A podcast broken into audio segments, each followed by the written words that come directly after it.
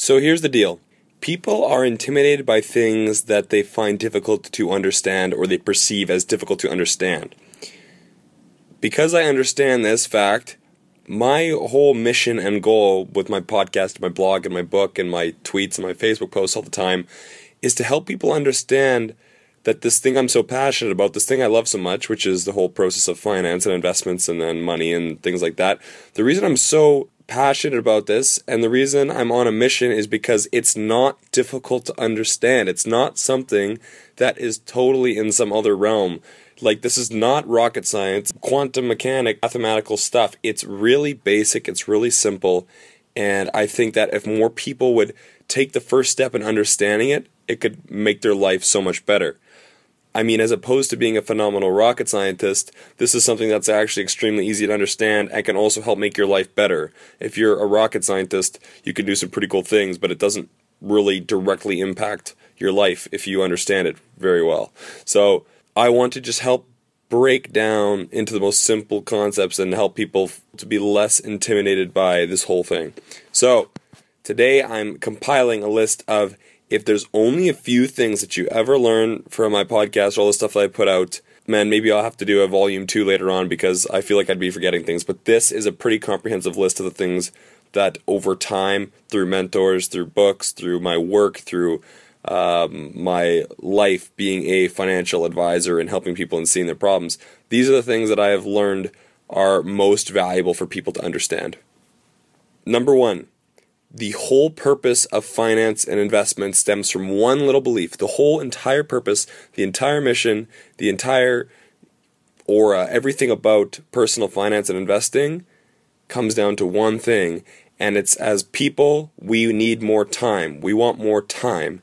Time is the only thing in the world that is really finite, and we know for a fact is finite, and we have experienced as finite the best way to remember that time is finite is when somebody passes away and you realize life ends at some point.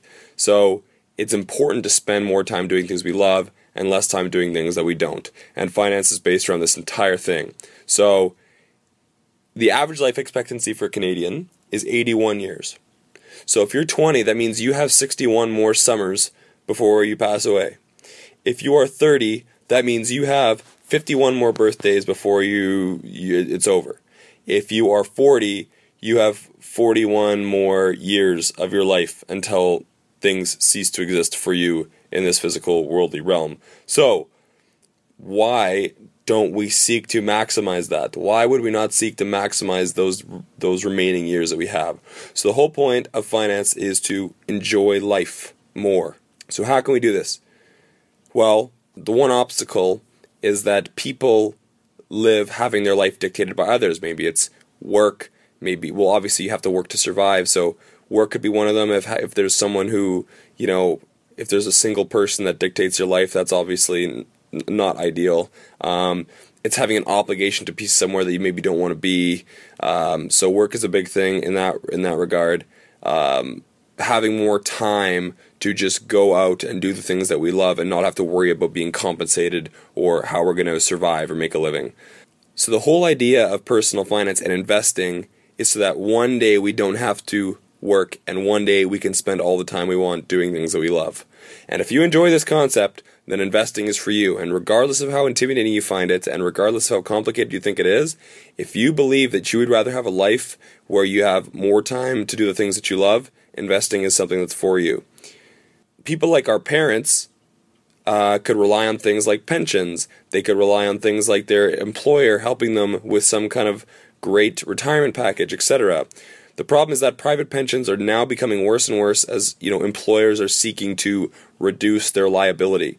When employees have to retire, the employers have to fork out the cash to help them do that. So corporations are now saying, okay, we have to remain profitable, we have to remain competitive in the global markets. We are now going to start scaling back on our pension plans. People can go figure out their retirement themselves.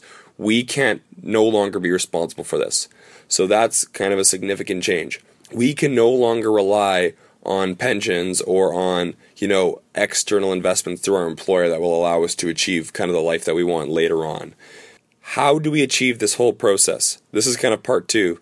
This is the next thing So now the first thing to understand is why we're doing this in the first place and why and how it's not that complicated and and why it might be of interest to you. Second is how do you do this? So the how is pretty simple and it's the eighth wonder of the world as Einstein said, compound interest. That's how we that's how we achieve the life we want.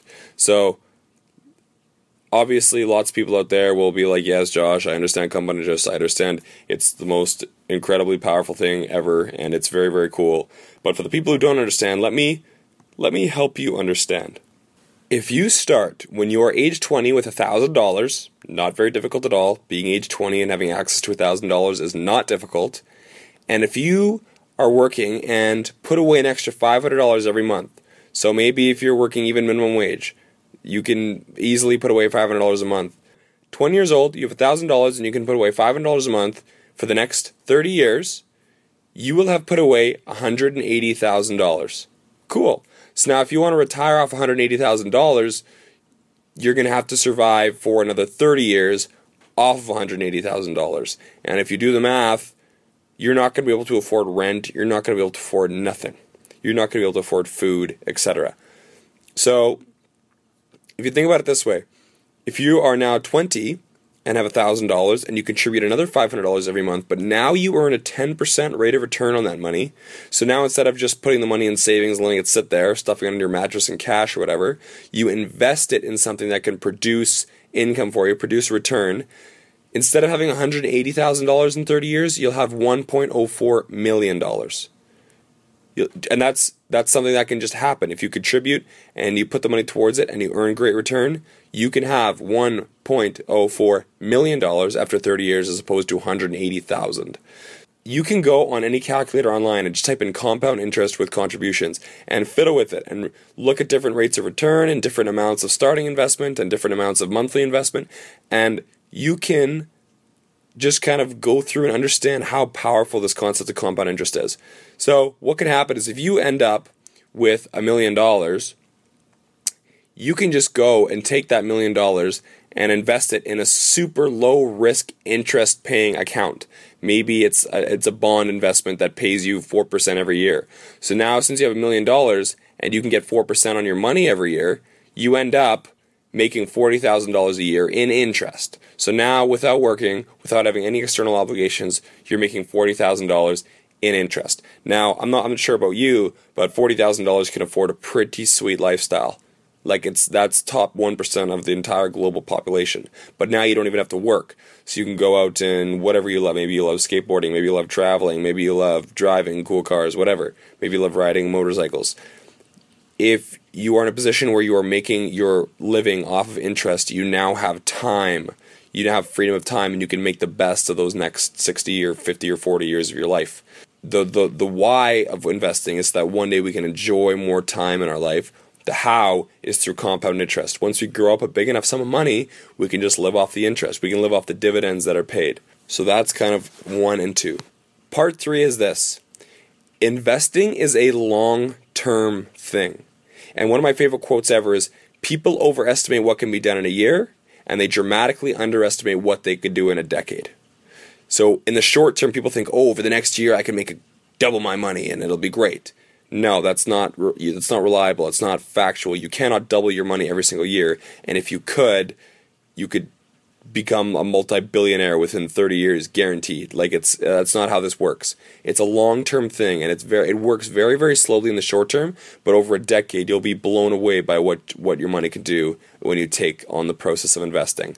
So you might have heard of the Wolf of Wall Street or day traders or different, you know, maybe you've looked on your CNBC channel at, at, at home with uh, on, on your TV and looked at the business network and you see all the stock tickers going by and all the little numbers flashing and the signs and the markets are up and the markets are down and people are panicking. Trading back and forth, trying to make money on short term price movements is not investing. Investing is a long th- it's a long-term thing that takes time. And success in investing is about ignoring the short term. And this is why it will be so difficult for millennials to be successful investors is because we believe that it has to be right now, immediate gratification. I hit whatever question I want into Google, I hit enter, I get whatever I want right away. At the snap of a finger I can have anything I want. But guess what? Success financially takes time If you want to invest, it's only going to reap rewards, it's only going to show you meaningful amounts of success over the long term. So, forget everything you think about being rich in the short term and how investing is going to do that for you. It doesn't do that. That doesn't exist. Fourth thing, there's a huge difference between speculating and investing. And if you can understand this, you're ahead of 99% of the global finance knowledge like that people have. The average person, you'll be way ahead if you understand this one thing. There's a huge difference between speculating and investing. Speculating is hoping. Speculating is trying to anticipate or trying to time things or trying to pick the next hot thing in order to make money. So a lot of people come to me and say, Josh, what's the next hot stock? Josh, what's the thing that's going to make me money right now? Josh, which stock is going to go up tomorrow? Nobody knows. That's speculating. You don't know what's going to happen. You're hoping you know what's going to happen. And this is why a lot of people are thrown off by the idea of investing because they think that it's all a big guessing game. But investing isn't a guessing game. Speculating is a guessing game. And it's where you go in and you're trying to find things that can you know, be an out of the park home run and you're trying to look for the next big idea. That is speculating. Investing is looking at an asset like a rental property or a business or a loan or a mortgage, whatever, and looking and projecting out into the future. What is this business going to make in profits over the next 10 years? What is this rental property going to make in profits over the next 10 years? What is this loan going to make me in interest over the next 10 years? And analyzing how much that is worth to you and what's a good investment and what's not. Investment is about finding ways to get as close as we can to a guarantee. Now, there's always risk in investing, and this is another side note that, that you should take away. If anybody ever guarantees you some kind of return in investing, in, in, they're probably lying because there's always a certain element of risk. Certain things have more risk, certain things have less risk. But when you're investing, risk is a good thing. You want to take on risk, and that's how you're going to make a return. So, investing, speculating is a short term trade. Make money in the here and now. Try to anticipate something that nobody knows. Investing is taking something that everybody knows and predicting it over the future and trying to acquire that opportunity at an attractive cost. Investing is a very consistent and statistically beneficial thing. Speculating is pretty much a loser's game. And that's just how it is. Fifth thing if someone is promising that they can make you rich in a short time frame, they're lying. Only you can make yourself wealthy in a short time frame. And by short time frame, I'm talking five years or less, maybe 10 years or less. Eh, the only way to become a dramatic financial success, and the reason I know this is because I've studied every single person in the Forbes 500, like I've studied all the wealthiest people, and I surround myself with people who have built wealth. The only way to build wealth is to provide tons of value to people in a new way provide tons of value to people in a new way. So if you are sitting at your, your job and you're in a cubicle entering data into a spreadsheet, nothing wrong with that. That could be a great career, but don't expect to become financially well off from that because you're not providing real value to people in a new way that people appreciate and are willing to pay for. So if someone is promising you a business opportunity, if someone's saying, "Hey, get in on this scheme where we can do be day traders. Hey, get in on this scheme where we can do multi-level marketing and you'll sell Avon to other people. Get in on this scheme, blah blah blah. Though it's it's a lie. It's completely a lie. And the people at the very top will make money and everybody else won't. So if you want to get ahead and you want to become wealthy, find a way to provide value in a new way. Six. Everybody thinks that that finance and investments is a numbers problem. I have to be a good numbers person. That is absolutely false. Finance investing is a psychological problem, it's a behavioral problem. The worst investors are the best analysts. The people that are too smart, the people with a lot of IQ and not enough EQ, not enough emotional intelligence. People who are very, very smart get caught up and they overcomplicate and they they take things to a different level that it's just not necessary. Investing is easy. Well, I'll put this differently. Investing is simple, but it's not easy. It's not something where you have to know all the algorithms and the data and the numbers and be a quantitative trader. Investing is something that it takes nothing but common sense and very good discipline. That's all that it takes. Sixth point this is a psychological problem and a behavior problem, not a math problem. Seven. If you want to earn a higher return on your investments and you want your money to grow faster, you're going to have to do one or two things. You're going to have to take on more volatility you're going to have to take on more risk or you're going to have to be more active. For instance, in the investment markets, in the financial markets, a bond, which is very, very safe, will give you a lower return than a stock, which has some volatility but will give you more returns.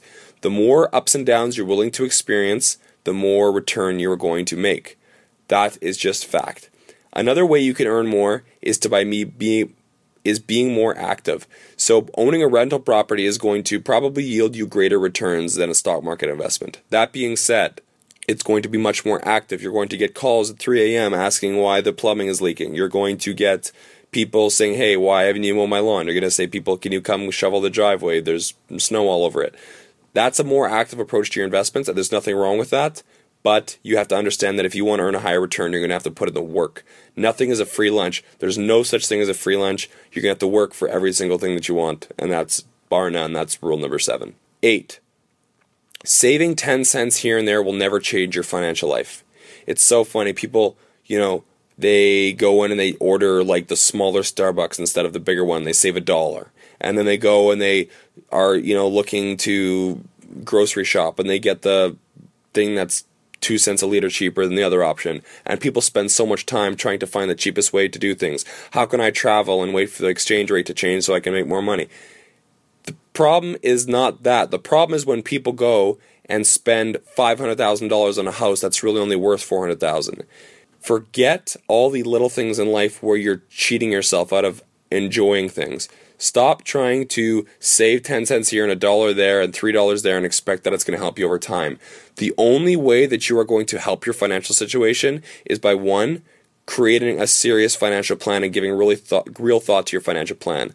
Two, do research, do your due diligence, do your analysis and your thoughtful thinking on the big purchases in life buying a house, buying a car, doing your investments, doing your insurance. Those four things are things that require real thought and require real thoughts into how you can save and and create wealth through those things. Forget trying to save money on the tiny little things. It's just going to ruin your life and you're never going to end up really getting any better for it.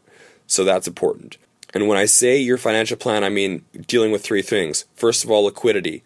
Making sure you always have an emergency fund set aside if anything bad happens, there's money there that having that money there will also help you pay bills. Bills come in, bills go out. You know, money comes in from your paychecks and your investments. Bills go out to things you have to pay for. Making sure you're always liquid and there's always cash in the accounts so that you can maintain your in and outs of bills and also have enough money that should anything bad ever happen, you're good. Second, financial independence. Make sure you have an investment plan. If you don't have an investment plan, you're pretty much already falling behind. That's just the reality of the situation. Inflation is going to eat away at your cash and it's going to be worth nothing over time. So you have to invest, you have to beat inflation, and over time earn a return large enough to compound the interest, and you can make a living strictly from your investments. Third, risk mitigation.